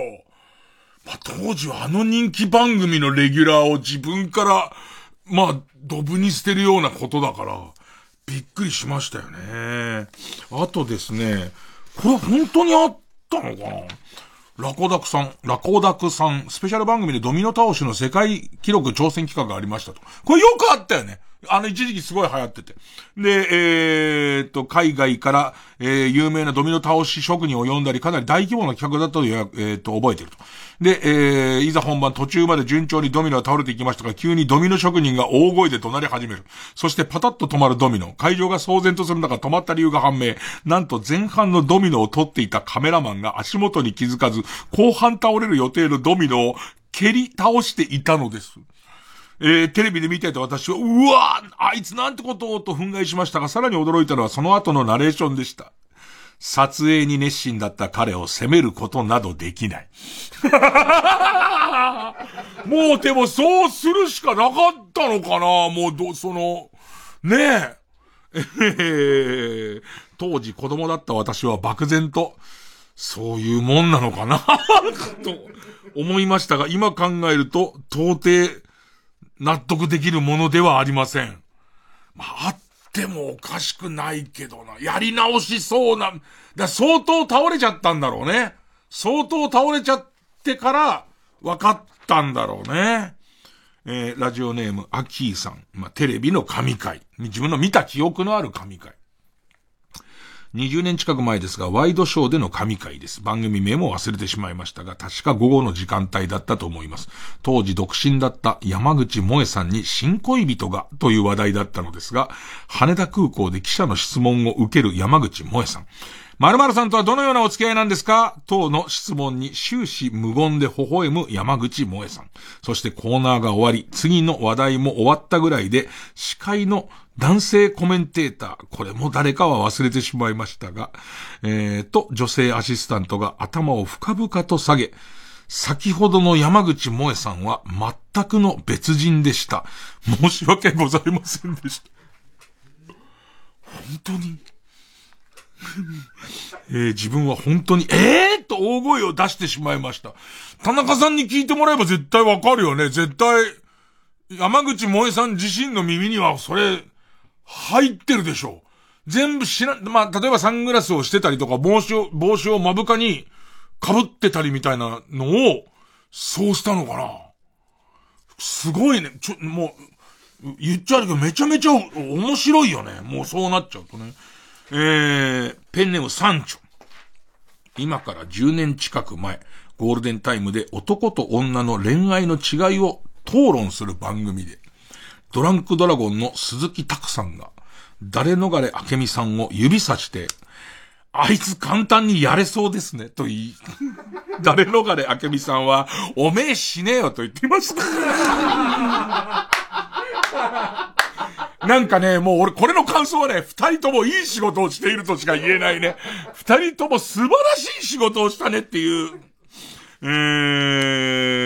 ー、ペンネームマイペース。自分が子供の頃なんでもう30年以上前だと思うんですが、ドラえもんでおそらくスネ夫役の肝月金田さん、えー、のご都合が悪かったのか、その回は別の声優さんがスネ夫の声を演じていました。そんなことある？えー、ただこの方が割とアドリブを入れる方で、例えばスネ夫が笑っているシーンでは、普通に、あははははというのではなく、辛抱たまりませんねこれはみたいな、小学生らしからぬセリフを言っており、子供ながらに、なんか今日のスネを乗ってるな。と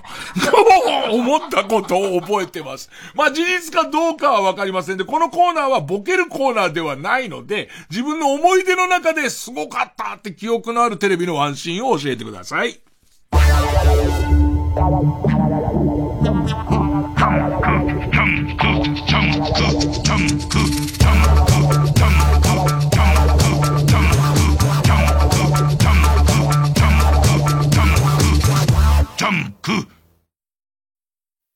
さらば青春の光と三四郎がお届けするスペシャルイベント。TBS ラジオ公演「マンパンスターライブ」は3月23日東京ガーデンシアターで開催します。三四郎です。さらば青春の光と一緒に3月23日にマンパンスターライブ開催します。ここでしか見られないとっておきの合同コントやりますよ。面白くないわけがない。ラジオリスナー全員来てほしいです会場で待ってるよ。一緒に伝説を作ろう。しびれるチケットは各プレイガイドで販売中。お問い合わせはサンライズプロモーション東京0570-003337まで 905FM954AM TBS ジオ毎週金曜夜12時からのマイナビラフターナイトでは今注目の若手芸人を紹介しています。悔しいよな！さけるチーズ。マイナビラフターナイトは毎週金曜夜12時から。TBS ラジオジャンク。この時間は小学館マルハニチロ他各社の提供でお送りしました